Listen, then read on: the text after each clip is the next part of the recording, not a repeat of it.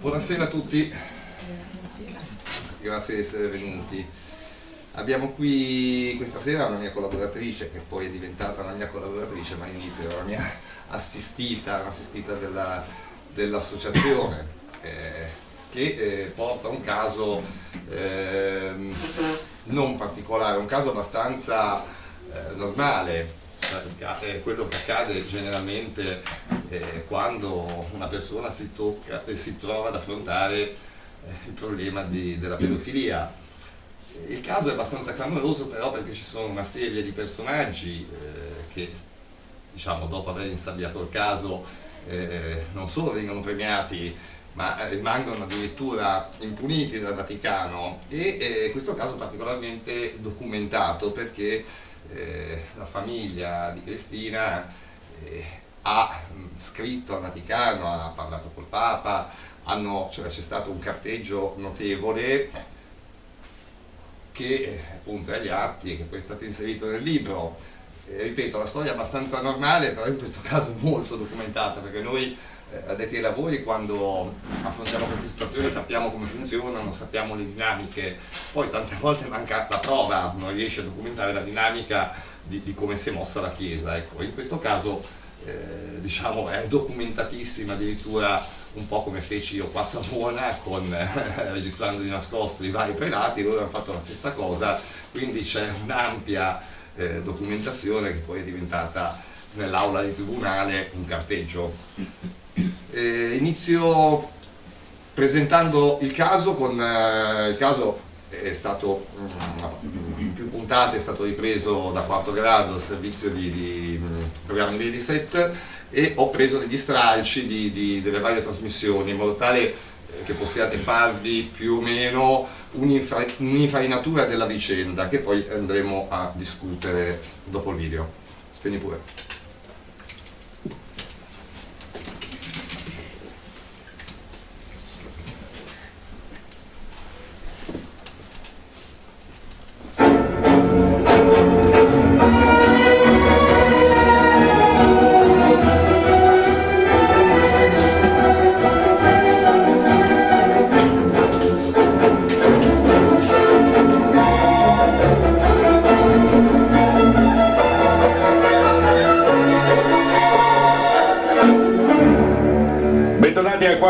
Domenica, l'avete visto, Abusi è il titolo della nostra puntata di questa sera, una puntata che affronta un tema veramente, veramente molto delicato. Cinque anni di pontificato, Papa Francesco che punta tutto a recuperare la credibilità eh, della Chiesa e soprattutto a cancellare quelle zone d'ombra, quelle cose poco chiare, di fare insomma pulizia. Noi proprio qui a quarto grado avevamo eh, parlato di quei presunti abusi che si sarebbero consumati all'interno del preseminario eh, che eh, c'è proprio lì a Palazzo San Carlo in Vaticano. E allora è stata aperta un'inchiesta, è stata fatta pulizia, è stata fatta chiarezza? Anna Boiardi.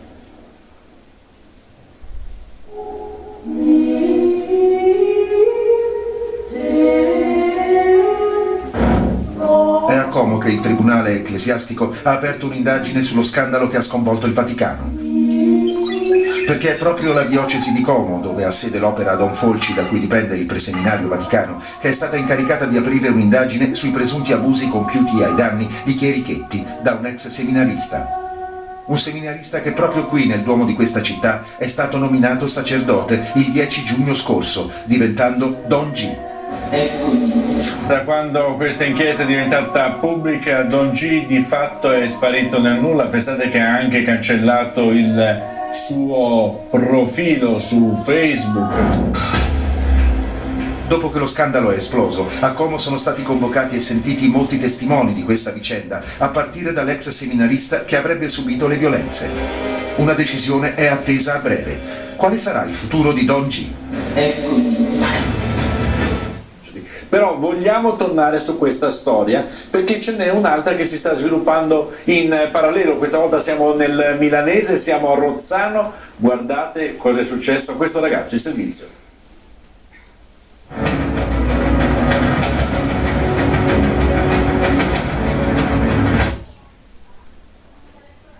Il 20 dicembre del 2011. Mauro Galli, un giovane sacerdote della diocesi di Milano, sta preparando il letto della sua casa di Rozzano. Con lui c'è un ragazzino quindicenne della sua parrocchia, che chiameremo Marco. Don Galli ha chiesto ai genitori il permesso di ospitarlo per la notte, per poter preparare due impegni di preghiera. Il giorno dopo, a scuola, Marco si sente male. Gli insegnanti convocano la famiglia. Ai genitori, Marco racconta di aver dormito nello stesso letto con Don Mauro e di aver subito molestie. Stando al racconto della presunta vittima, Don Mauro Galli avrebbe abusato di lui proprio in una di queste stanze dell'oratorio.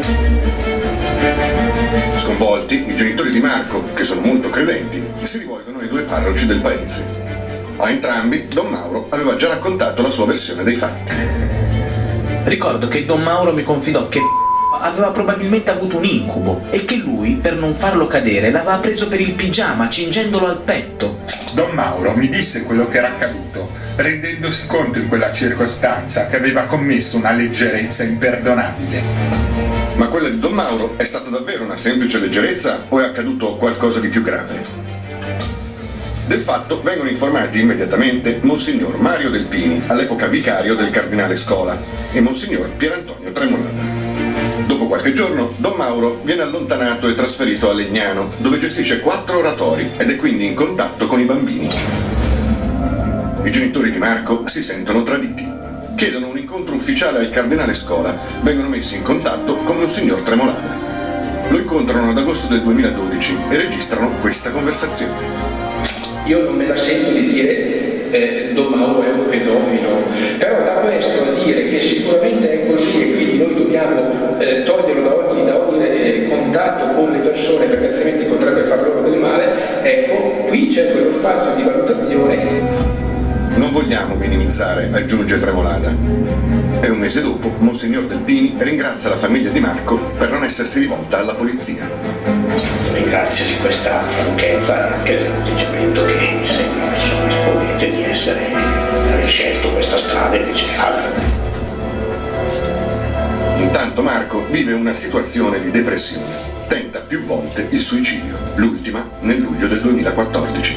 È in quel momento che il ragazzo trova il coraggio di raccontare in dettaglio ai genitori le molestie che avrebbe subito. Pochi giorni dopo, un giornale pubblica la notizia che Don Mauro ha ritrovato un bebè abbandonato nella cappella di un ospedale milanese. Il sacerdote, quindi, è di nuovo in città. Sfiduciati, i genitori di Marco decidono di denunciarlo alle autorità giudiziarie. Parte un'indagine.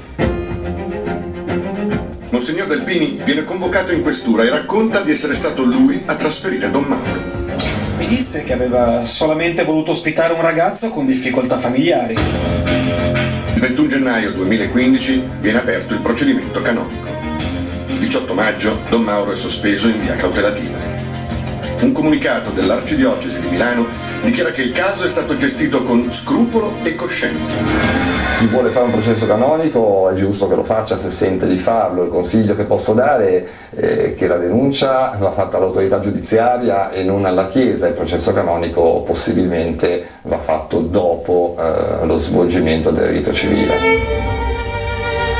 Ora il processo penale è iniziato. Marco e la sua famiglia hanno rinunciato a costituirsi parte civile hanno ricevuto 100.000 euro. Chi ha pagato? La diocesi di Milano pubblica sul suo sito un comunicato in cui sottolinea il suo non coinvolgimento nel procedimento penale. È evidente dunque che la diocesi ha agito in modo tempestivo ed efficace, ancor prima che fossero emersi fatti di rilievo penale.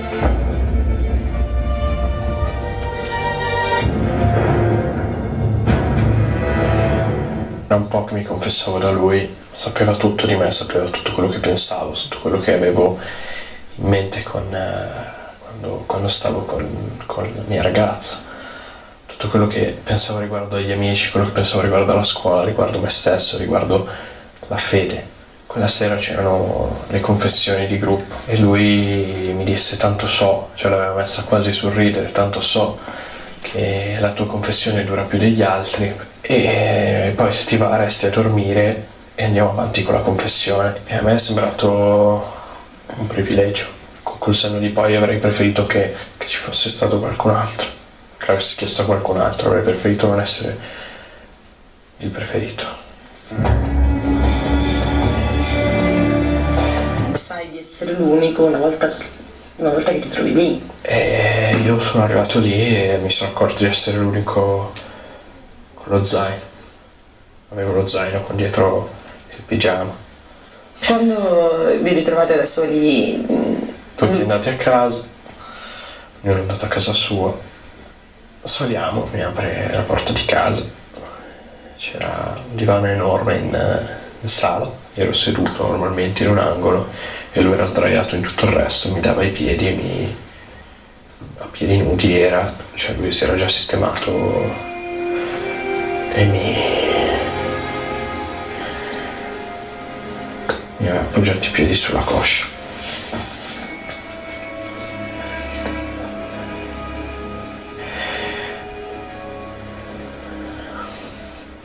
Io non riesco a parlare di quella notte.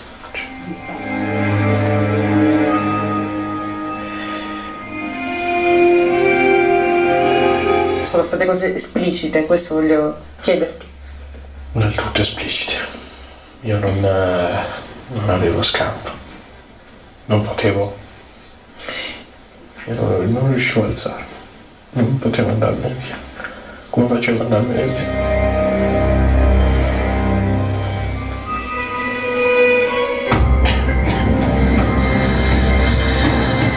Quella mattina di una cosa sola. Lui mi ha portato a scuola, mi aveva lasciato al parcheggio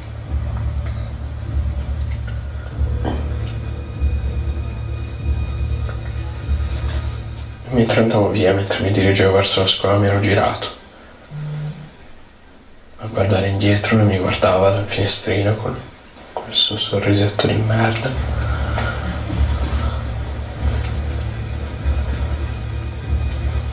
E io lì ho capito cosa cazzo era successo.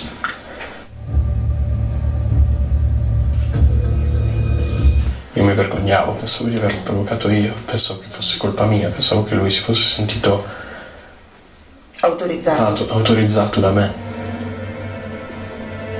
Perché tu eri stato tranquillo. Io ho passato tutta la mattina a pensare cosa gli ho detto che possa, aver pens- che possa avergli fatto fare ciò che ha fatto. Non sapevo che per te si apriva un incubo. No, boh, lui, cioè, non lo so, per come si, come si è comportato quella mattina dopo, per quel che mi ricordo, come se fosse stato consensuale per lui, cioè come se, Come se fosse due amanti. come se avessi gradito. Tu perché ti sei fidato di lui? Me lo raccontavi prima, ti ricordi? Mi sono fidato di lui perché mi dava una mano, perché mi capiva, perché gli avevo affidato tutto di me.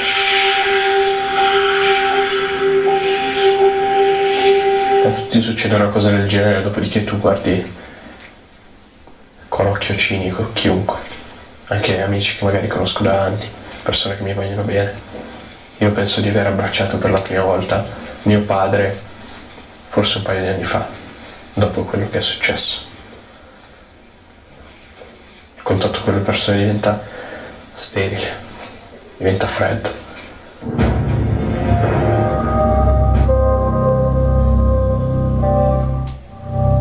Mauro Galli aveva chiesto a, a me e a mio marito se nostro figlio poteva rimanere a dormire in oratorio, non avevamo nessun motivo di pensare che fosse un'attività a rischio. Quello che noi abbiamo inteso è che l'avrebbe chiesto a ciascuno dei genitori. E tu quando rivedi tuo figlio? A metà mattina del giorno dopo, perché vengo chiamata dalla scuola, appunto mio figlio stava malissimo, era in piedi, sembrava un automa, in uno stato di shock. E gli dico, ma è successo qualcosa stanotte? Lui si è girato verso di me che stavo guidando e mi dice quello che si può immaginare. Cioè io capivo che stava talmente male che non potevo scavare di più.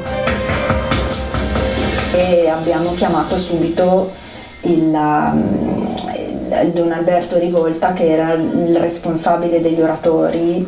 Cosa si dicono Don Alberto, Rivolta e tuo figlio Marco. Si dicono che Marco ha dormito nello stesso letto con, eh, con Don Mauro Galli, che, che è un letto matrimoniale. Aggiunge altri particolari? Eh, altri particolari in quella giornata lì no.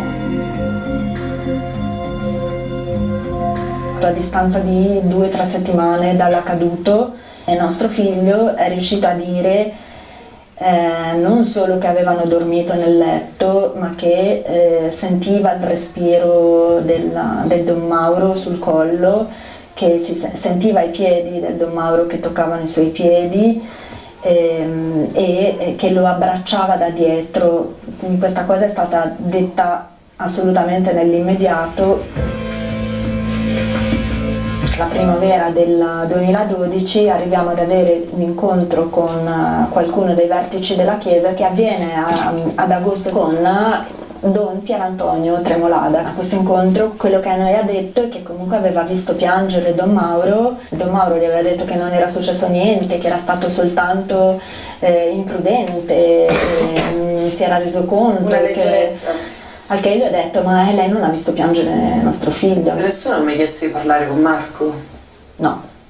Scusi, secondo lei un pedofilo dichiara sono un pedofilo e ho fatto questo, quello e quell'altro?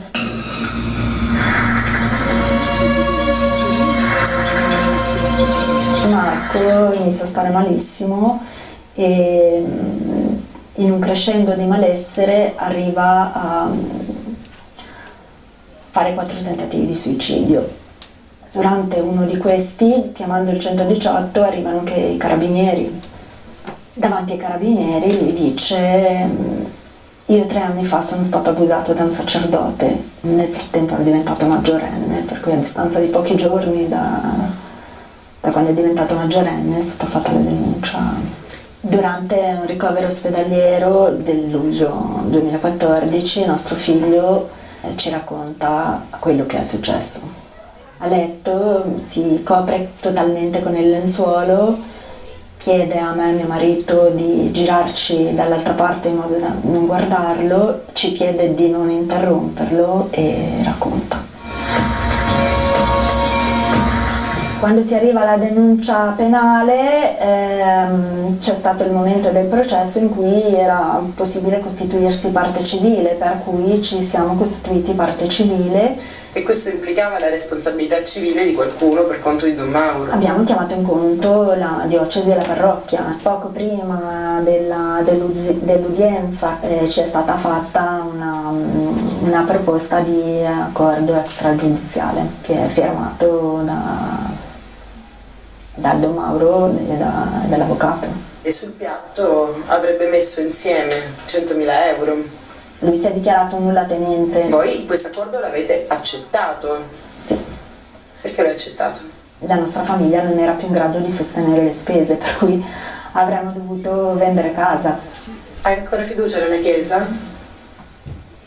La Chiesa quella vera sì. Nel come la Chiesa gestisce, gestisce la pedofilia?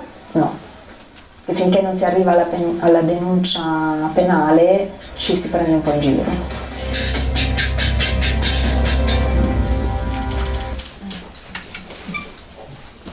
Bene, così almeno avete un'infarinatura più o meno della vicenda. Non a caso ho, fatto, ho inserito un altro pezzo, l'inizio del filmato parlava degli abusi commessi eh, sui chirichetti del Papa della città del Vaticano, un caso che la mia associazione sta seguendo anche ehm, uno dei due ragazzi abusati è un nostro assistito e l'ho messo non a caso perché quel caso malgrado tutto ciò che ha detto la stampa, malgrado tutte le promesse che ha fatto il Papa, eccetera, eccetera, è partito già non zoppo, peggio, perché eh, sostanzialmente a processo in Vaticano ci andrà il presunto molestatore e il direttore, l'allora direttore dell'opera Don Folci, che era l'opera che gestiva il preseminario minorile Vaticano. E peccato che c'è anche tutta una serie di vescovi, di, di, di, addirittura un cardinale, cardinale Comastri, che è il numero 3 del Vaticano, che eh, dietro un'inchiesta proprio fatta dalla diocesi di Como ordinò di insabbiarla, palesemente E, e quindi questo lo sottolineiamo perché eh, a distanza di un po' di anni, perché il loro caso quando è che avete denunciato eh, La denuncia nel 2014, Eh, quella... siamo nel 2019, non è cambiato poi eh, tantissimo, malgrado, malgrado tutto ciò che viene detto dalla stampa.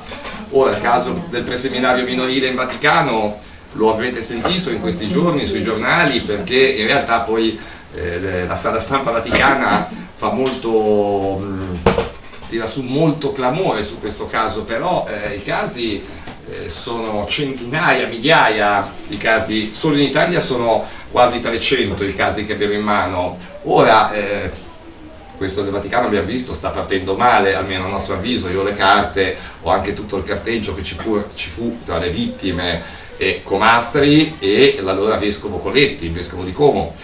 E quindi diciamo che eh, purtroppo da questo procedimento penale vaticano eh, vengono già omessi a priori i respo- i responsabili perché in realtà il, eh, il Vaticano, la Chiesa ehm, eh, ragiona diciamo stile casta, quindi diciamo il poveraccio di direttore del, eh, dell'istituto dell'opera Don Folci in realtà ha ricevuto degli ordini, no? sarà processato ma lui ha fatto solo quello che i suoi capi gli hanno ordinato di fare e i suoi capi sono esclusi però dal processo. Ecco, questa è un'anomalia che si va a legare però col caso di Cristina, perché anche lì, eh, questo succede se non ricordo male, nel- nell'estate del 2017, giusto che hanno promosso Del Pini e Tremolada? Sì, 7 luglio. Esatto, anche lì è successa la stessa identica cosa, è vero, il prete, eh, oltre che è stato portato davanti a un tribunale civile, c'è aperto un processo canonico, ma per il solo prete, Delpini e Tremolada, che hanno insabbiato completamente il caso e tra l'altro quasi a sfregio della legge italiana, eh, che eh, in Italia purtroppo non ci sono regole che puniscono al momento la responsabilità dei vescovi e quasi a sfregio della legge mai. eh lo so Non ce ne saranno mai. e a sfregio della legge italiana io ho visto la deposizione di Delpini proprio non, eh, non si è fatto nessuno scrupolo a, a dichiararlo davanti alla polizia Lei ha visto un politico ora come ora, eh, anche negli anni passati, che non sia un servo dei, dei loro. Ma infatti questo è il grosso problema, il problema dell'Italia è stato portato a gennaio, l'ho portato io personalmente all'ONU di Ginevra che ha risposto eh, anche abbastanza pesantemente nei confronti del governo italiano. Purtroppo l'Italia ha questo enorme problema, si chiama Vaticano, eh, neanche tanto la Chiesa, proprio lo Stato del Vaticano che, che purtroppo come tutti sappiamo, tu lo sai meglio di me, perché hai seguito anche le varie vicissitudini sabonesi che sono parecchio legate al Vaticano, purtroppo mh, è un grosso problema. Cristina, signora nella- nel video naturalmente che gli era oscurata è lei, è Cristina Balestrini. Sì, fin- fino a un certo punto ehm, diciamo eravamo oscurati nelle varie interviste per eh, rispetto di mio figlio, nel senso che non, ehm, non era ancora eh, pronto o non aveva intenzione di, di- di comparire, insomma. C'è stato poi invece un momento molto importante che ehm, gli ha permesso di, ehm, di dire io non ho niente da nascondere, io sono la vittima, io sono sopravvissuto, per cui eh, ci metto la faccia, ci metto il nome e adesso nel, nel video che ha preparato Francesco è ancora tra le prime interviste per cui era con le mani, si vedeva solo le mani, non il volto e anche il nome non è il suo nome. Ad un certo punto ha fatto questo passaggio e questo ha permesso a, a noi come famiglia di, eh, di dire non vogliamo rimanere eh, in silenzio perché quello che è successo, come ha giustamente detto Francesco, è esattamente quello che succede a tutti gli altri, non è un caso eclatante il nostro, non è un caso particolare, non, non- non ci sono cose ehm, neanche di una, di una lunghezza incredibile, nel senso che l'abuso è avvenuto in un'unica notte. ehm, e questo fa pensare che eh, se il malessere provocato da un'unica notte è così ampio, il pensare a bambini che subiscono queste violenze per anni eh, veramente fa, fa raccapricciare.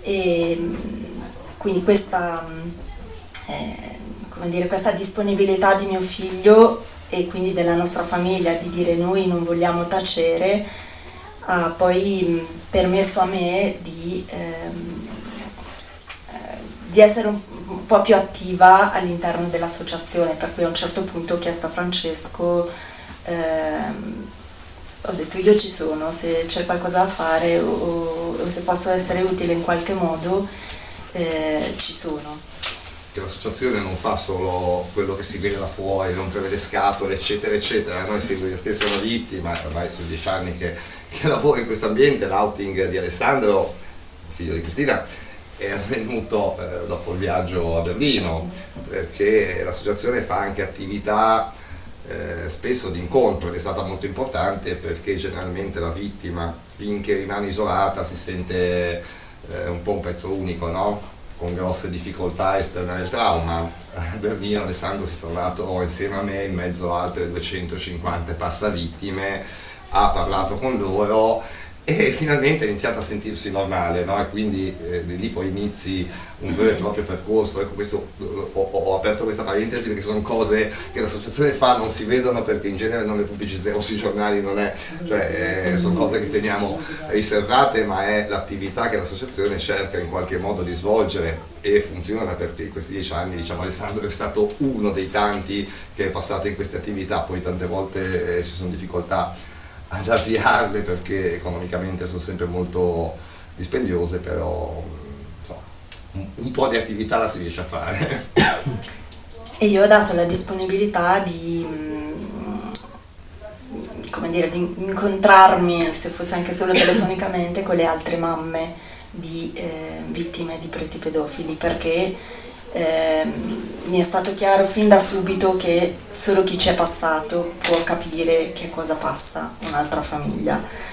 E quindi non lo so, il, il, sostenersi nel giorno dell'udienza piuttosto che nel potersi sentire eh, tuo figlio come sta, oggi sta male, o, quindi in una sorta di, di, incor- di incoraggiamento, di eh, condivisione e di possibilità di dire esistiamo anche noi e, e, ci siamo anche se siamo poi in tutta Italia.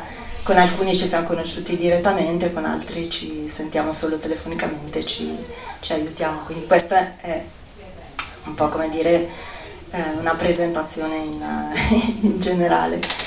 Il scegliere di non, di non tacere eh, è un discorso anche pesante. Per esempio, eh, io ho scritto questo libro che documenta la storia della mia famiglia, ma in senso molto più ampio, nel senso che come io ho vissuto tutta la vicenda, portando però tutta la documentazione e tanti spunti di riflessione.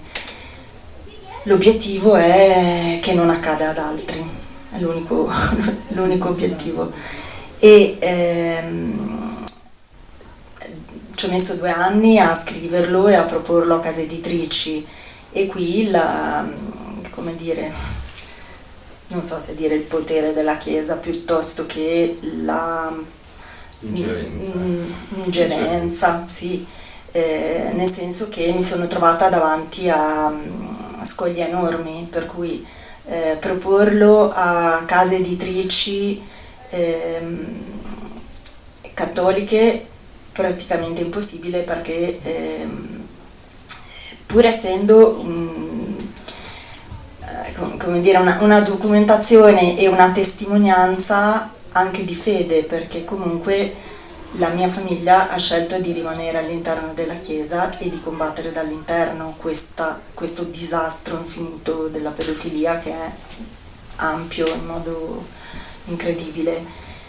Per cui eh, una delle scelte era proponiamolo a case editrici cattoliche. Queste case editrici cattoliche eh, hanno, come dire, gentilmente chiesto di togliere tutta la parte della denuncia o che comunque eh, sancisce in modo chiaro ma senza infierire, proprio parlano le carte, parlano i documenti eh, di come il- la complicità nell'insabbiamento parte dal, dal basso fino ad arrivare al Papa, nel senso che il Papa aveva in mano perfettamente tutta la documentazione prima di promuovere i due mm, vicari che ehm, sono venuti a conoscenza dell'abuso nel 2012, nel 2017 sono stati promossi. Cioè c'è un- una sorta di sistema C'è di un crescendo, che sì, continua sì, a esserci eh, dietro a questi casi, no? perché paradossalmente eh, soprattutto Delpini è diventato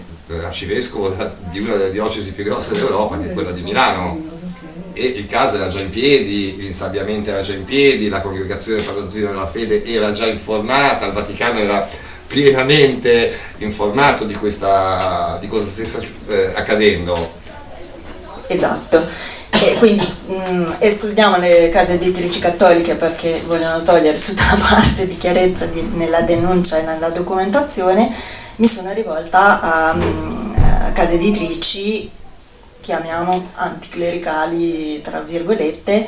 Qui è stato ancora più paradossale la risposta, per cui eh, per loro era un oh, che bello, bellissimo, un libro fantastico, purché togli tutta la parte di fede, non, non potremo mai scrivere che uno continua a credere. Quindi o eh, si parla solo male della Chiesa e di quello che è successo, se no noi non te lo pubblicheremo mai.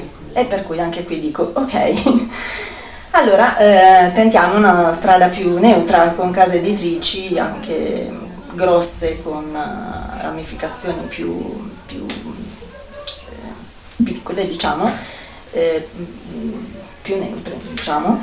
E, e qui eh, ancora più interessante la risposta è ehm, bello il libro, interessante, completo, scritto bene, probabilmente non cambieremo una parola, ma abbiamo il veto dal Vaticano. Quindi in sostanza nessuno Cioè- avrebbe mai pubblicato un libro. Per cui io ho detto "Ah, mi arrendo, no. non tanto perché l'ho già scritto il libro, ma perché eh, ci credo veramente che eh, queste cose vanno conosciute. Per cui mi sono armata di santa pazienza e mm, con suggerimenti di qualche amico, ma guarda, senti, prova a vedere e l'ho pubblicato con Amazon. Per cui eh, senza spendere una lira, ordinabile online assolutamente da chiunque e ehm, la, la scelta che, che poi ho fatto condivisa con Francesco è che ehm, tutto ricavato va all'associazione, nel senso che non, è un, io non ho sicuramente scritto il libro né per me stessa né per la mia famiglia. Uno perché io la, la vicenda nostra la so e so come funziona, quindi direi che non era, non era quello l'obiettivo. Però ehm, è drammatico il meccanismo che c'è dietro e il toccarlo con mano, e toccarlo con mano proprio pezzo per pezzo, ehm, secondo me deve essere una cosa conosciuta. Sì, ma Questo- nonostante questo lei dice che è rimasto dentro la chiesa. Sbaglio Io sì. o no? Sì. Ah, lasciamo perdere. Buondì. Buongiorno. E vabbè, dicevo, anche, perché si parla anche di un, di un risarcimento no? Eh, che, che è stato ricevuto dalla famiglia e effettivamente il risarcimento c'è stato, eh, in realtà molto molto molto più basso, sei volte più basso di quello che avrebbe dato il tribunale, quindi che è successo? C'è stato per una condizione particolare perché fosse stato coinvolto solo il prete, molto probabilmente non avrebbero fatto un accordo tra le parti. In realtà la Chiesa non interessava niente del prete, la Chiesa interessava solo togliere da quel procedimento penale l'arcivescovo del Pini.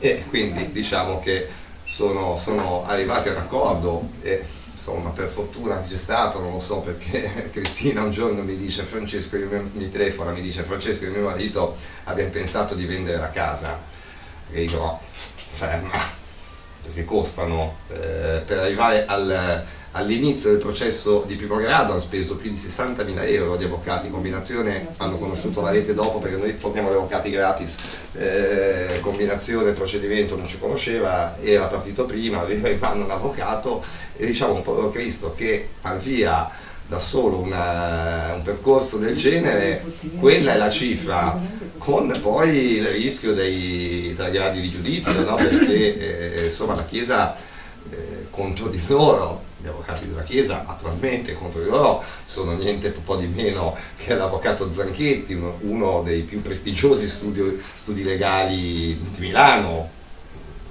una causa che ha dato circa 100.000 euro di indennizzo alla famiglia contro i 600.000 che stabiliscono le tabelle, ma eh, come minimo ne avevano spesi 250 per l'avvocato, quindi anche lì vedi eh, questa disparità, no?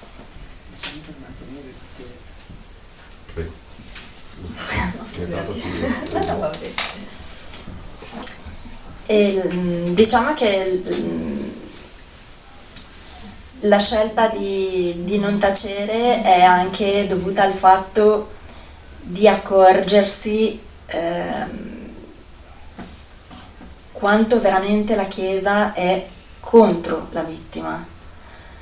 In, uh, durante il processo, nella fase tra uh, l'incidente probatorio e l'udienza preliminare, la difesa del prete ha depositato tutta una serie di documenti eh, per arrivare a eh, dimostrare, quindi chiedere il non luogo a procedere. cioè, il non luogo a procedere ehm, per noi avrebbe significato che eh, era finito tutto, nel senso non è venuto il fatto e quindi si va a casa, tutto finito. Questo è, mm, que- questi meccanismi sono quelli che ehm, portano le vittime a suicidarsi. Quello che ha... È molto complesso, eh? poi dimostrare, nel senso, eh, se lei che dei danni per un braccio rotto, vedi il braccio rotto, ci sono le lastre, eh, dimostrare un abuso sessuale, cioè qualcosa che accade tra l'abusante e l'abusato, eh, non è che poi c'è un filmino, ci sono le foto, eh, è tutto molto complesso anche poi in una sede giudiziaria, no? perché c'è la controparte, c'è chi difende, c'è l'avvocato del sacerdote che eh, sicuramente fa, eh, fa, di tutto no? per, per, riuscire a far cadere l'accusa e questo è, è, quel, è uno dei rischi eh, che misi davanti a Cristina quando mi disse vendiamo la casa, ho detto no, non vendi niente, lo so che sono pochi ma prendi quelli. Sì, praticamente è la mia parola contro la sua. Eh sì, in più, ripeto, gli avvocati della diocesi quanti erano? 6-7?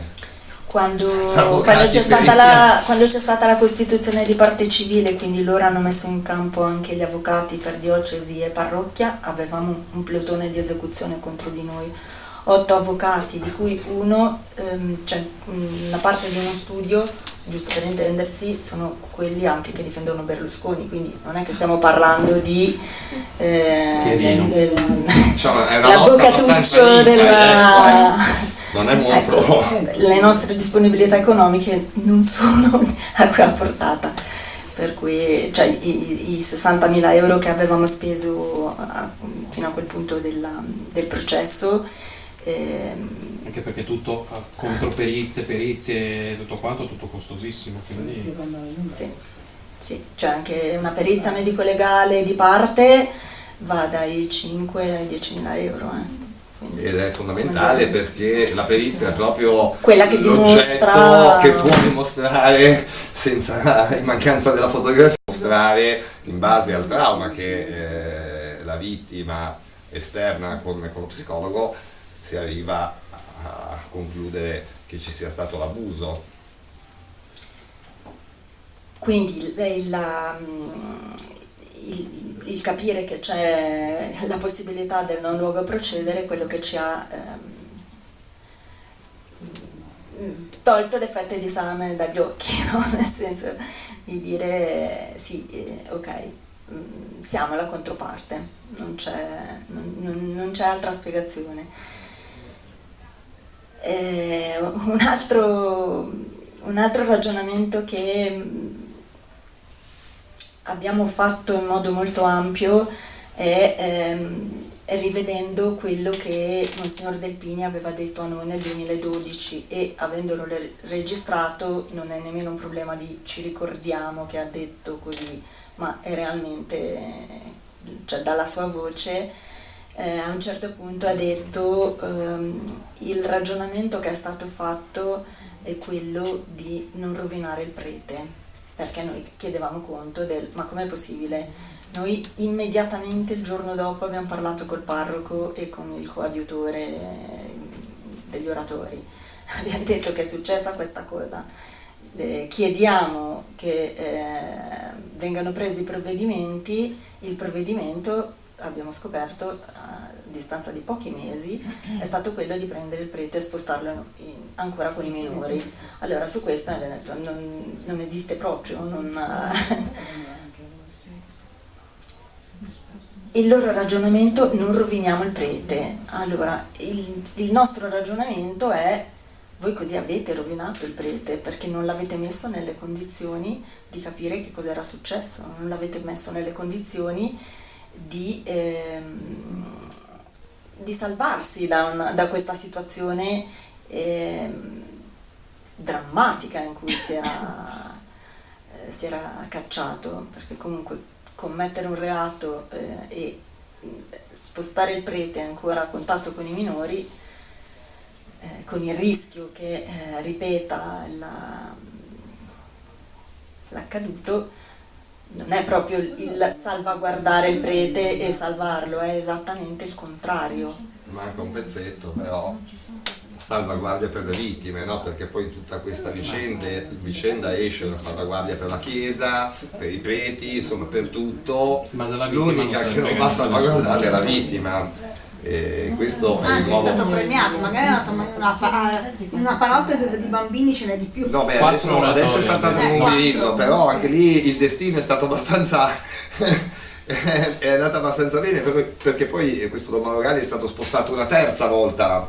Cioè i signori eh, da Rozzano lo vedono spostato a, a Legnano, poco, vic- poco distante da Una Rozzano. trentina di chilometri. Eh, così per caso il prete poi sparisce di nuovo. Una, fatali- una fatalità lo fa emergere. Una notte il prete torna a casa, faceva il cappellano in ospedale questa volta, torna, torna a casa e trova un bambino abbandonato davanti alla porta della chiesa. Meno male che l'ha raccolto, almeno quello. Ed è finito sui giornali, Il telegiornali, La eccetera. notizia finisce sui giornali, loro aprono i giornali e dicono eh no, di nuovo, perché loro in buona fede in realtà Sì, stato dietro. Ma nel frattempo noi avevamo avuto contatti con il cardinale Scola che ci aveva assicurato e messo per iscritto che il Don Mauro era a Roma a studiare e poi scopriamo che è cappellano a Milano. Quindi c'è tutta una serie di... Sì, una menzogna dietro l'altra, una... Era un papabile. Dichiarazioni false. È papabile. Certo, è ancora Ancora? papabile. È ancora papabile Delpini. L'unica cosa che è rimasta è che non... Ah, scuola, ma anche Delpini è papabile. penso. Scuola no. Ah no, no, eh, Delpini no. Delpini non è- ha perso due volte la possibilità di diventare cardinale, non so se in qualche modo c'entriamo noi, non lo so. Eh, in questi giorni eh, siamo andati a vedere il, um, il film che è uscito nelle sale ehm, Grazie a Dio. Grazie a Dio, non so se qualcuno l'ha, l'ha Ho visto. perso, ho perso. L'ho visto. Manca. che lo ridiano. quello che tratta la vicenda del cardinale Barbaren in Francia e mh, diciamo che vedendo questo film la cosa che a me ha colpito di più è che la preoccupazione della, mh, dei vari responsabili nella chiesa francese era quella ma com'è possibile che il, um, questo sacerdote non abbia chiesto scusa alle vittime incontrandole 20 anni, 30 anni dopo. no? Questa, questa cosa di chiedere scusa eh, con noi non l'ha fatto assolutamente nessuno. Noi abbiamo eh, contattato, mh, non so, penso che avremo scritto un centinaio di lettere tra ehm, le varie cioè, abbiamo iniziato con la gerarchia diocesana, quindi il cardinal Scola. E, chiedere scusa significa ammettere che c'è una colpevolezza, se quello Esatto. non è colpevole, cosa chiedo scusa? e però nello stesso tempo risarcisci, risarcisci ancora prima di essere dichiarato colpevole. Non quadra questa Eh, cosa. no, però il risarcire, il risarcire può, il risarcire può anche invece essere mal interpretato dal- da- dalla- dall'opinione pubblica. Perché dice, ecco, non ti interessa cosa gli è successo a tuo figlio, ti sei intascato i soldi, senza spiegare tutto quello che ha spiegato lui. Sì, ma infatti lo metto perché purtroppo, e l'ho messo anche nel video, Ah. perché il ragionamento spesso è quello, È quello, no? si arriva a e quello e non si capisce neanche il perché, no? Poi, eh, perché se uno ci ragiona razionalmente capisci il perché Certo, ma- una vittima chiede un risarcimento, è semplice, ti investono sulle strisce, ti spacchi un braccio, a prescindere che uno possa non averlo fatto apposta, naturalmente ti ha creato un danno e molto banalmente viene, viene eh, risarcito. certo. In questi casi purtroppo eh, l'effetto collaterale non è di un braccio di una gamba rotta che ingessi, buonasera, che ingessi o cosa e poi passa tutto, eh, purtroppo trauma eh, lo porti avanti tutta la vita e se sei fortunato riesci a interagire, eh, altrimenti è un problema. No, non è no. Carlo, sono a un incontro, ti chiamo io, scusa. No, perdona. Ok, ciao, ciao. Scusate, lavora, la- i nostri avvocati lavorano anche il sabato di Rella. Miracolo. Vabbè. Non chiama mai. Infatti, miracolo, vabbè. Ha scelto Scusate. il momento giusto. Proprio rispondo se non rispondevo, ma E quindi, ehm, come dire, mh, a noi ha, ha proprio colpito questo discorso della- del, del non chiedere scusa, perché è vero che eh, significherebbe ammettere la colpa, però eh, il risarcimento c'è stato. E prima del primo grado di giudizio. Nel primo grado di giudizio è stato condannato Don Mauro Galli. Adesso siamo in attesa dell'appello e poi la Cassazione. Però non quadra questo discorso comunque. Io non lo chiamo risarcimento, ripeto, lo chiamo, è stato solo un eh, risarcimento, era un altro, ecco.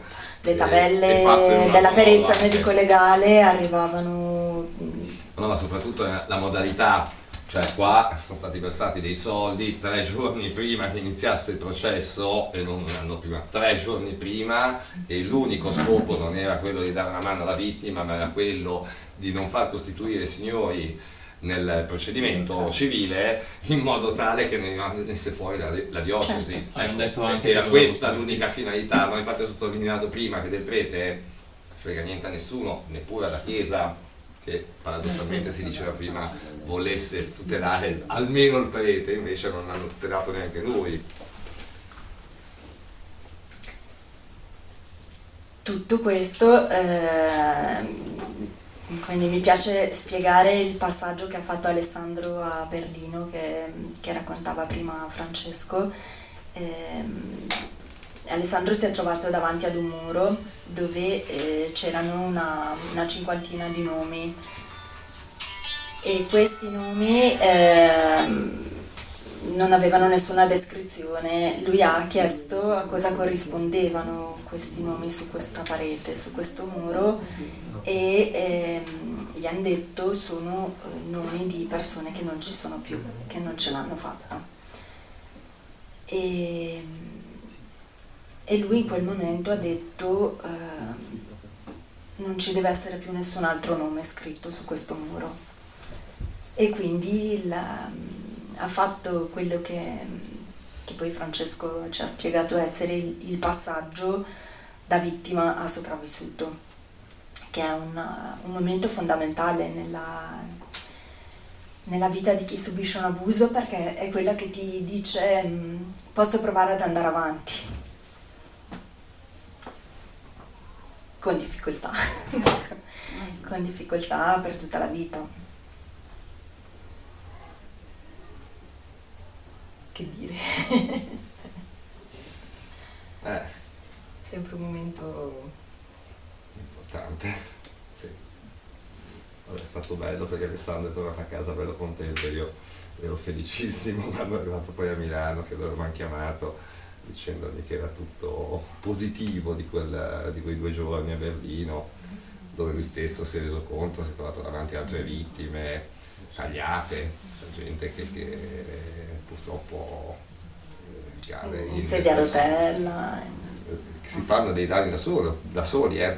Eh, purtroppo le vittime che noi conosciamo sono circa il 10%, le altre o muoiono o sono morte perché il suicidio lo tentano tutti, l'ho tentato anch'io e spesso riesce e- o non hanno mai avuto la forza di emergere proprio per eh, difficoltà, perché Alessandro forse fosse stato da solo, senza una famiglia che subito dal primo momento si occupava di lui vedendolo appunto che non stava bene, boh, chi lo sa, magari faceva, io ho fatto outing 25 anni dopo gli abusi, quindi eh, con tutta una serie di, di- di- di problematiche, tos- tossicodipendenza, eccetera, eccetera, che la metà, metà bastavano, ecco, quindi perché non avevo una famiglia vicino, nessuno mi ha stimolato, nessuno mi ha dato una mano, era una cosa eh, difficilissima da uscire, almeno per il mondo in cui vivevo in quel momento, ecco, per il mio piccolo mondo.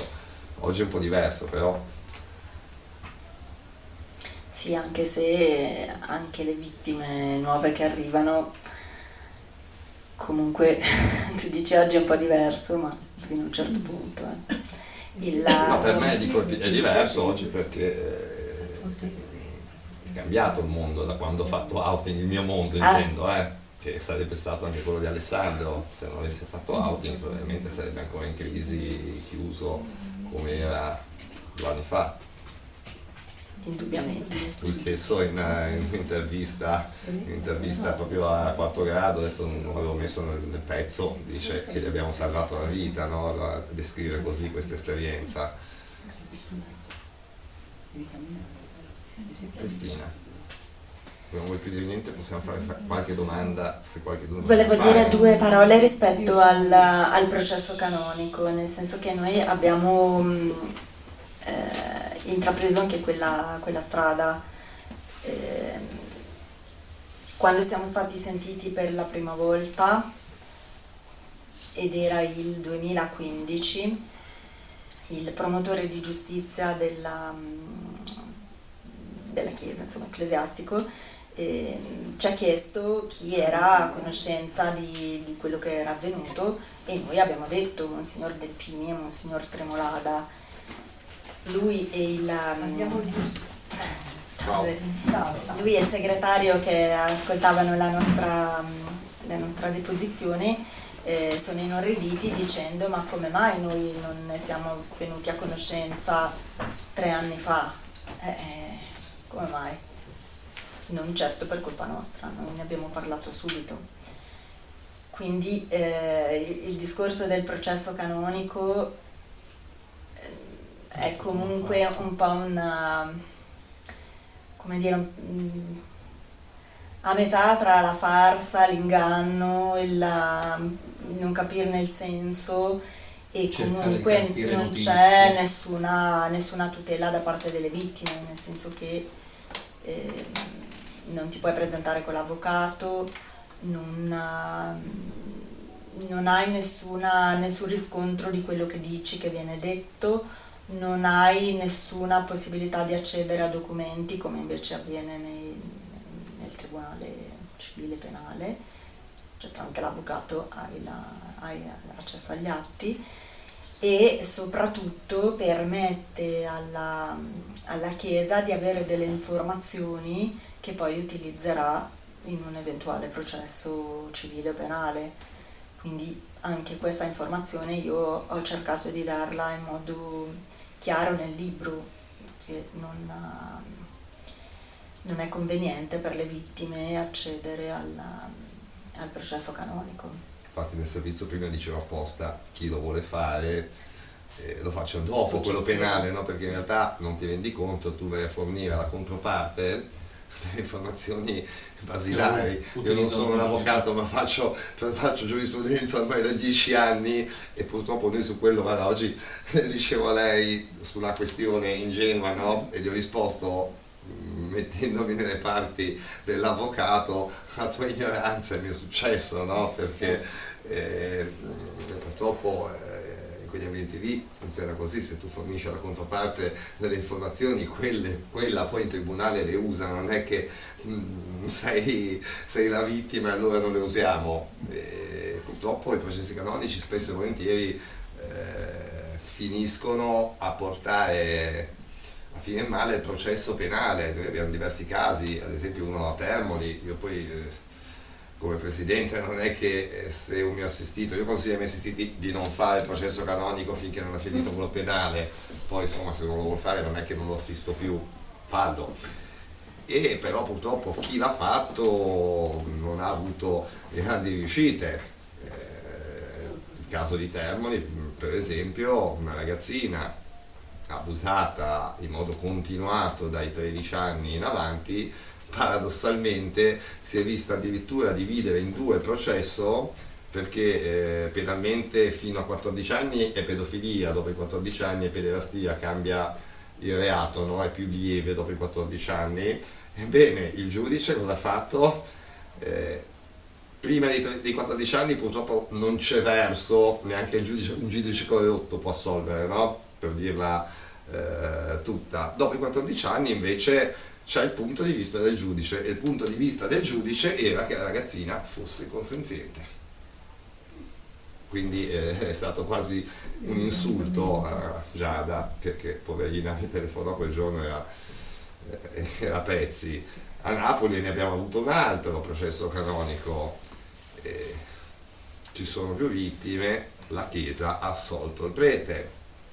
Il caso, siamo di Savona, il caso di Alassio di Don Massaferro, condannato in terzo grado a otto anni, la Chiesa l'ha totalmente riabilitato. E quindi c'è anche un attimo da capire come ragionano questi.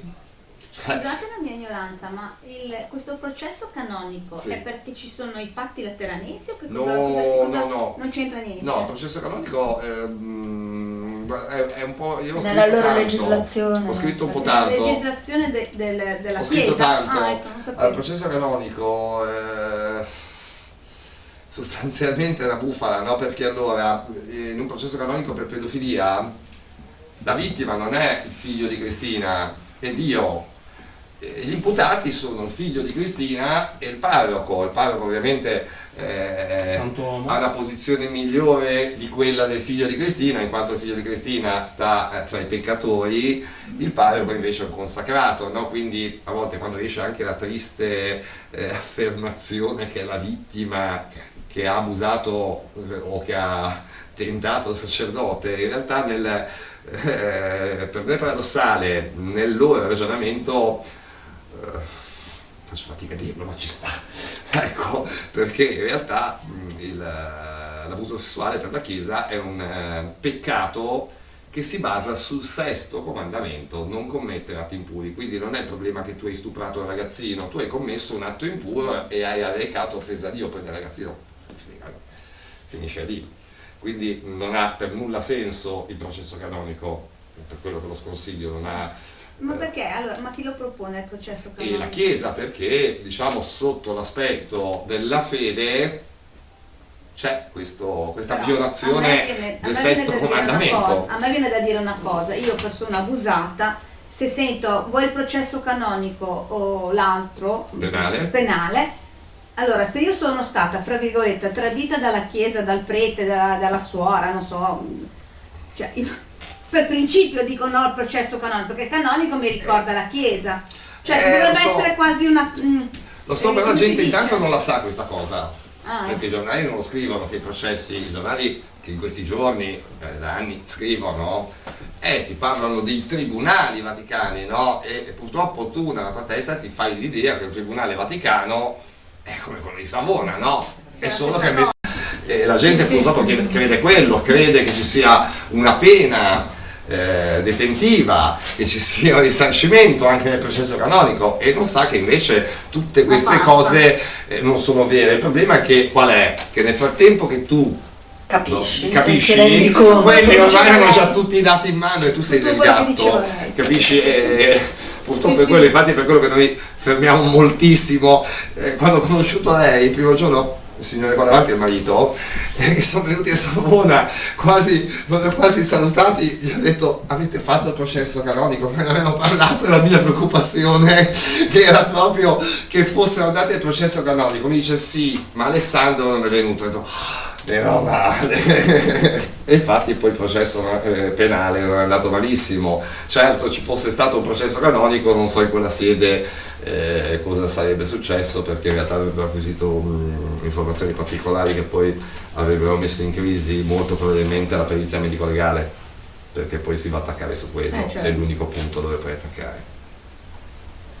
Beh, io posso dire che ehm, le vittime dei preti pedofili al 98% sono persone che frequentano la chiesa, per cui eh, quello che si immaginano o, ehm, o che viene lasciato credere è che la chiesa sappia cosa fare. Cioè tu gli, gli fai una denuncia e ti immagini che eh, c'è anche tutta questa propaganda eh, che fa la stampa rispetto alle... mh, dichiarazioni, non dico, ormai non sono più quasi quotidiane, ma qualche anno fa erano quotidiane da parte di, mh, di Papa Francesco rispetto alla tolleranza zero. eh, cioè la stampa è assolutamente complice in questa cosa, nel dimostrare che la Chiesa sta facendo un sacco di cose. Quindi se uno è cattolico eh, e frequenta la Chiesa, perché non ci dovrebbe credere che fanno qualcosa e poi quando tocchi con mano e, e ne senti uno, due, tre e quindi avendo eh, cioè adesso facendo parte dell'associazione quindi conoscendo tante altre vittime, tante famiglie, ti rendi conto che abbiamo esattamente fatto tutti lo stesso percorso, per cui eh, loro sanno bene cosa fare al contrario, nel senso che si sono ben ehm, organizzati per salvaguardare la struttura, la gerarchia, non, non so neanche come, come descriverlo. Il nome. Sicuramente non la vittima. Poi paradossalmente il problema è mio sempre perché adesso lei lo sa, parla oggi, ma quando vai a dire a un cattolico no, non devi fare così, non devi fare così, non devi fare così perché ti fregano, i più diffidano di te. Adesso no, no, ho sceso. Scusi, Prego. eh, eh, tutto ciò che, che cosa ha generato? Il crollo delle donazioni.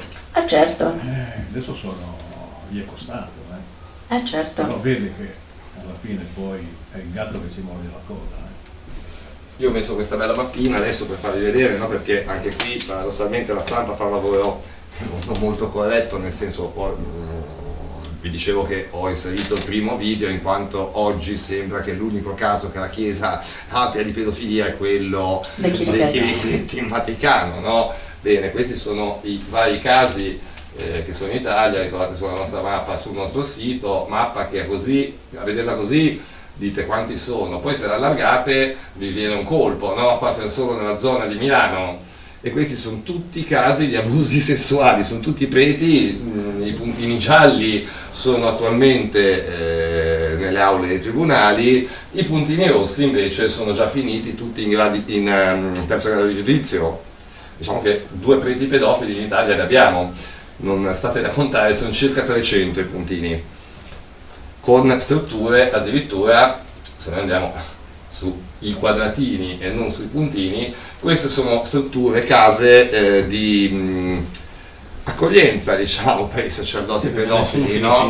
che poi vengono usati, eh, vengono usate come un escamotage, ovvero i preti non vanno in galera. Io non so se avete comprato o letto il libro Giustizia Divina, eh, io ho partecipato alla stesura, scritto da Federico Tulli e Manuela Provera, e beh, quel libro parla proprio di queste case per rendere credibile quel libro, perché eh, parte della mia inchiesta, e la mia inchiesta finiva nell'affermare che i preti non vanno in galera.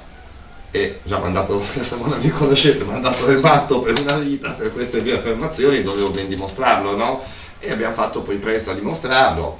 Abbiamo interrogato le 191 carceri italiane, tolte quelle mas- eh, femminili, tolte quelle minorili, chiedendo quanti sacerdoti ci sono attualmente nelle carceri italiane. Bene, questi sono quelli condannati in Italia abbiamo 5 sacerdoti in carcere, di cui uno condannato per pedofilia. Tutti gli altri sono in questi centri, centri dove entrano, escono, ricevono visite, non c'è assolutamente nessun eh, regime car- carcerario. E io questo- questa denuncia, questa scoperta, questa indagine l'ho portata a gennaio a Ginevra alle Nazioni Unite.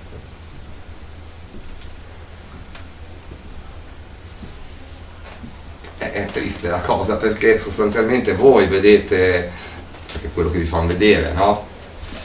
Che un prete viene addirittura condannato, poi però non va in carcere, questo non ve lo dicono, no? Quindi diciamo che l'opinione pubblica prende il contentino di ah bene è stato condannato a 20 anni e non ci va perché poi vengono chiesti gli affidi eh, in, queste, in queste strutture dove la stessa magistratura rimanda per la magistratura avere un prete Ma anche un altro non prete potrebbe chiedere una cosa No. del genere. Ecco, Eh, magari, cioè no, magari. Allora perché? Scusa, no, eh, battuta, ho detto una stupidata.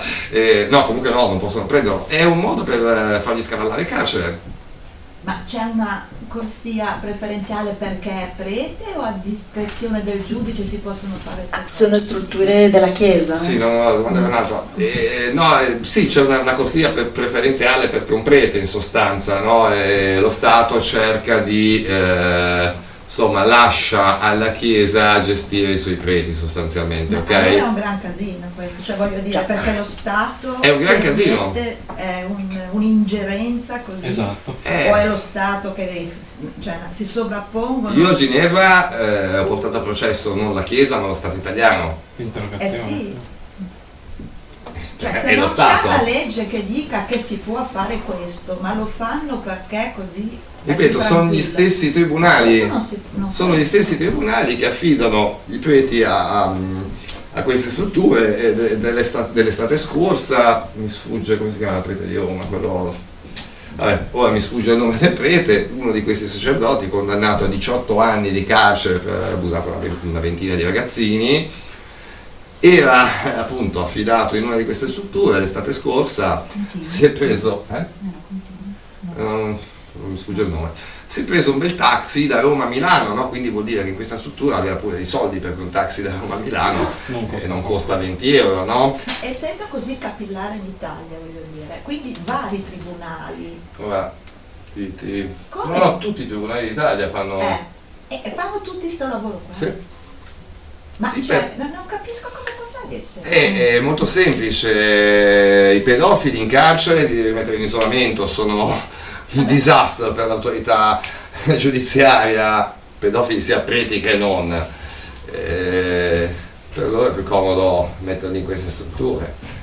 I pedofili normali mh, spesso se non c'è pericolo di reiterazione li affidano in casa con la differenza che hanno dei controlli, passano i carabinieri a controllare se ci sei in casa, cioè lì è una struttura detentiva, mm, una sorta, no? non puoi ricevere persone, eccetera, eccetera.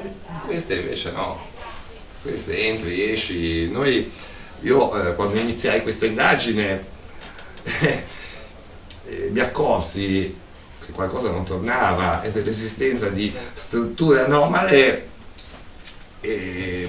dietro una lettera che mi arrivò da Perugia ed erano dei sacerdoti proprio che mi scrivevano, sacerdoti eh, che erano incavolati neri perché continuavano a, de- a vedere pedo- sacerdo- colleghi pedofili girare per Perugia. Mi dissero "Oh, Zanardi guardi che sono lì dentro, la chiesa li mette lì.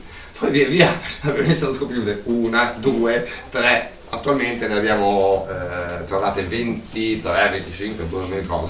Ho perso pure il conto. Comunque diciamo l'Italia è ben eh, è ben strutturata sotto questo aspetto, un aspetto che eh, non ha nulla di particolare in realtà perché questo lavoro qua lo facevano già nel 2000 negli Stati Uniti, lì non avevano le case proprie, ora qua le case sono eh, strutture della Chiesa. Eh, nel 2000 negli Stati Uniti eh, affittavano interi piani di, di strutture sanitarie, magari mezze vuote, eh, e se li gestivano da soli diciamo che la scusa ufficiale quando vanno i preti in queste case è per essere curati, poi in realtà non esiste alcuna cura, anche perché la pedofilia non si cura perché non è una malattia, ma è una grave devianza nella, nella personalità e, e non può essere curata, può essere tutta più sedata, controllata, ma non certo in questo modo.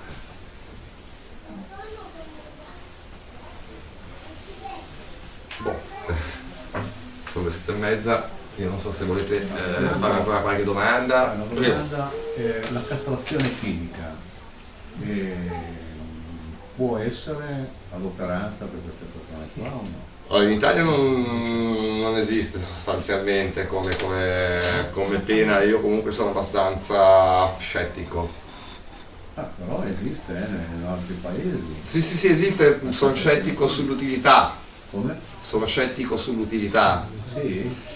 Eh, perché a livello, eh, cioè la, la pedofilia è una devianza, quindi a livello mentale quella non la togli, anzi, io temo perché vedo un po' anche, anche i sacerdoti una- un giorno proprio con un PM eh, qui a Savona eh, discutemmo su questa cosa, eh, il PM mi dice Zanardi, ma insomma, questo ha 75 anni, cosa vuole che faccia? No, no, guardi dottore, questo fa più di uno di 20 perché eh, sono, sono- rimangono turbati, poi anche il fatto che, che vengano raggiunti dall'impotenza ancora peggio, no? li incattivisce ancora di più, diventano più morbosi, eh, almeno nelle situazioni che io ho potuto notare, questo è quello che accade, no?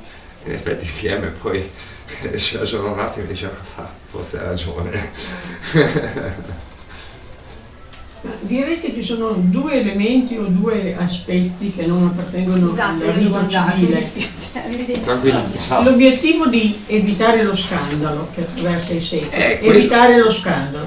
E poi c'è la confessione, che è un modo di dare la condanna e dare la soluzione. E infatti- chi si, con- questo- chi si confessa immediatamente è candido come eh, un, un bambino. Questo è proprio Quindi uno dei grandi tranelli della? Chiesa. Se c'è la confessione. Questo è, un grande- è uno dei grandi tranelli della Chiesa di far apparire, come in questo caso è un reato, un semplice peccato. Cioè tu hai commesso il reato che per loro è un peccato e te lo lavi con la confessione. Quindi Don Mauro, dopo la confessione, era a posto. Quindi non è che c'è da stupirsi. Poi, Quindi è un mondo completamente a parte quello Eh, del sì. diritto canonico, È un mondo del a parte. diritto della Chiesa. Non ha niente a che vedere con il diritto civile. Diciamo che è un po' troppa l'importanza che diamo alla Chiesa nella, nostra, nella vita di tutti i giorni, ecco per carità non ho nulla contro la religione, eh, ma questi mettono il naso ovunque. A momenti anche sulla costruzione di questa penna. Che non vogliono che qualcuno metta il naso nei loro affari. Bravo, esatto, mettono il naso Loro nel naso de- nelle, nelle ingerenze degli altri ci vanno tranquillamente. Se voi pensate abbiamo, eh, per colpa della Chiesa, in Italia abbiamo leggi eh, taroccatissime, ve ne, ve ne illustro una, che eh, tra l'altro è un, eh, ehm, questa legge è stata introdotta con eh, l'entrata dell'Italia nell'Unione Europea, si è chiesto ai Paesi membri, l'Unione Europea ha chiesto di eh, fare un database dei pedofili, abusatori di altro genere, eccetera, eccetera, e anche eh, messo, previsto un'attuazione dietro al Trattato di Lanzarote di alcuni certificati. Esempio, in Italia esiste il certificato antipedofilia che funzionasse sarebbe eh, una cosa utile, no? perché tu prima di andare a lavorare con i bambini devi presentare il certificato, quindi io vedo che sei pedofilo, no, tu qui non ci lavori, saprei toglierti di lì. E invece eh, il legislatore, mm, che è tanto baciapile del Vaticano, cosa ha fatto? Ha dovuto introdurre il certificato antipedofilia perché eh, Lanzarote lo, pre- lo prevedeva, però per non andare a toccare, a stuzzicare la Chiesa, ha fatto presto. I preti fanno parte della categoria del volontariato, bene, tutta la categoria del volontariato non deve esibire il certificato antipedofilia. Il legislatore ha fatto un casino enorme, no? Perché il volontariato non solo sono i preti, sono diciamo è la classe eh, più a rischio da sempre, no? allenatori di calcio, eh, tutta sta roba qua fa tutta parte del volontariato E io sarei a sparargli in fronte a chi ha fatto quel, quel quel, eh, certificato antipedofilia fatto così, anzi non so neanche eh, se come, come con la Costituzione che abbiamo in Italia come sia stato possibile escludere una categoria, no? perché la legge è uguale per tutti e dipende da una questione proprio della Costituzione della Repubblica Italiana, no? che non, eh, non favorisce nessuno. E qui hanno fatto salti mortali per riuscire anche ad escludere diciamo, eh, una, una sola categoria dal certificato, no? perché non, non ci sta. Quindi, in non, quindi non c'è speranza. In Francia è diverso e purtroppo mh, ora voi avete magari, che non non lo fate di mestiere, avete una visione limitata. Purtroppo la Chiesa beh, eh, si muove mh, non diversamente dai parassiti. Esempio, negli Stati Uniti c'è l'obbligo di denuncia per i vescovi, infatti è la stessa Chiesa che va alla polizia. E se no mi arrestano il vescovo oltre che il prete. E qua se ne fregano, no? La Chiesa, eh, io dico che agisce come un parassita semplicemente perché il Papa, se volesse qualcosa di chiaro, lo fa in tutto il pianeta, per tutti i membri del clero, e invece no, le conferenze episcopali nei vari paesi stilano linee guida non sulla base di una linea vaticana, ma sulla base delle leggi dello Stato. Quindi sostanzialmente che utilità forniscono? Nessuna. Qui questo non c'è, quindi dall'estero quelli che Ce possono scappare arrivano qua in Italia. Sì, questo per un altro effetto collaterale. Sono- Così non vengono è qui. complesso il quadro da spiegare, c'è tutta una serie di cose eh, che diventano un casino micidiale. Noi abbiamo un procedimento penale mh, in Argentina in questo momento di un prete italiano di Verona che nel 1970 è scappato eh, con l'aiuto della congregazione, è andato in Argentina sapendo di non poter, torna- poter tornare più in Italia, ha preso addirittura la cittadinanza arge- argentina, l'anno scorso, dopo che è stato arrestato, ha richiesto quella italiana. Immaginiamo, adesso non sappiamo ancora perché non, hanno ancora fatto la richiesta, immagino che quella richiesta italiana sia perché così lo Stato italiano, sulle basi del fatto che anziano, eccetera, eccetera, in questo momento è detenuto, chi- chieda l'estradizione e probabilmente gli verrà concessa, ma forse l'Argentina non lo so, che sono abbastanza testoni eh, su queste cose, no? Però gli venisse concessa, insomma questo è un altro che si scavalla il carcere in Italia, anche se ha commesso dei reati all'estero. Una cosa non uguale ma un po' collaterale è anche la vendita dei bambini nella zona del Veneto, mandati poi nel Canada e una Per non vendita. parlare di quelli che hanno venduto delle lavanderie della Magdalena in Irlanda, per non parlare di quelli che hanno ven- venduto in eh, Australia, in eh, Canada. Beh, eh, alcuni li vendi, eh, proprio la Chiesa li vendeva ai tempi di guerra alla Bayer per fare gli esperimenti, per sperimentare i farmaci, no? quindi voglio dire, non sono novità, ci sono i figli rubati, una storia lunghissima no? di queste eh, case della giovane dove le giovani venivano accolte, partorivano sti ragazzini, alla mamma veniva detto che era morto e il bambino spariva, veniva venduto, insomma. Diciamo che Non è erano, erano come di poi- sullo scaffale un po', no? Infatti poi a volte quando la Chiesa dice l'amore per la vita, per i bambini, mi viene la pelle d'oca, no? Perché se questo è l'amore che ha la Chiesa, almeno la testimonianza dell'amore che ha avuto la Chiesa negli anni, ce l'abbiamo da- tutti davanti agli occhi, ecco, mm, non mi sembra che abbia, abbia avuto molto. Bene, eh, concludiamo direi, se, se- se non ci sono altre domande. Va bene, vi ringrazio, ringrazio tutti di essere, di essere venuti.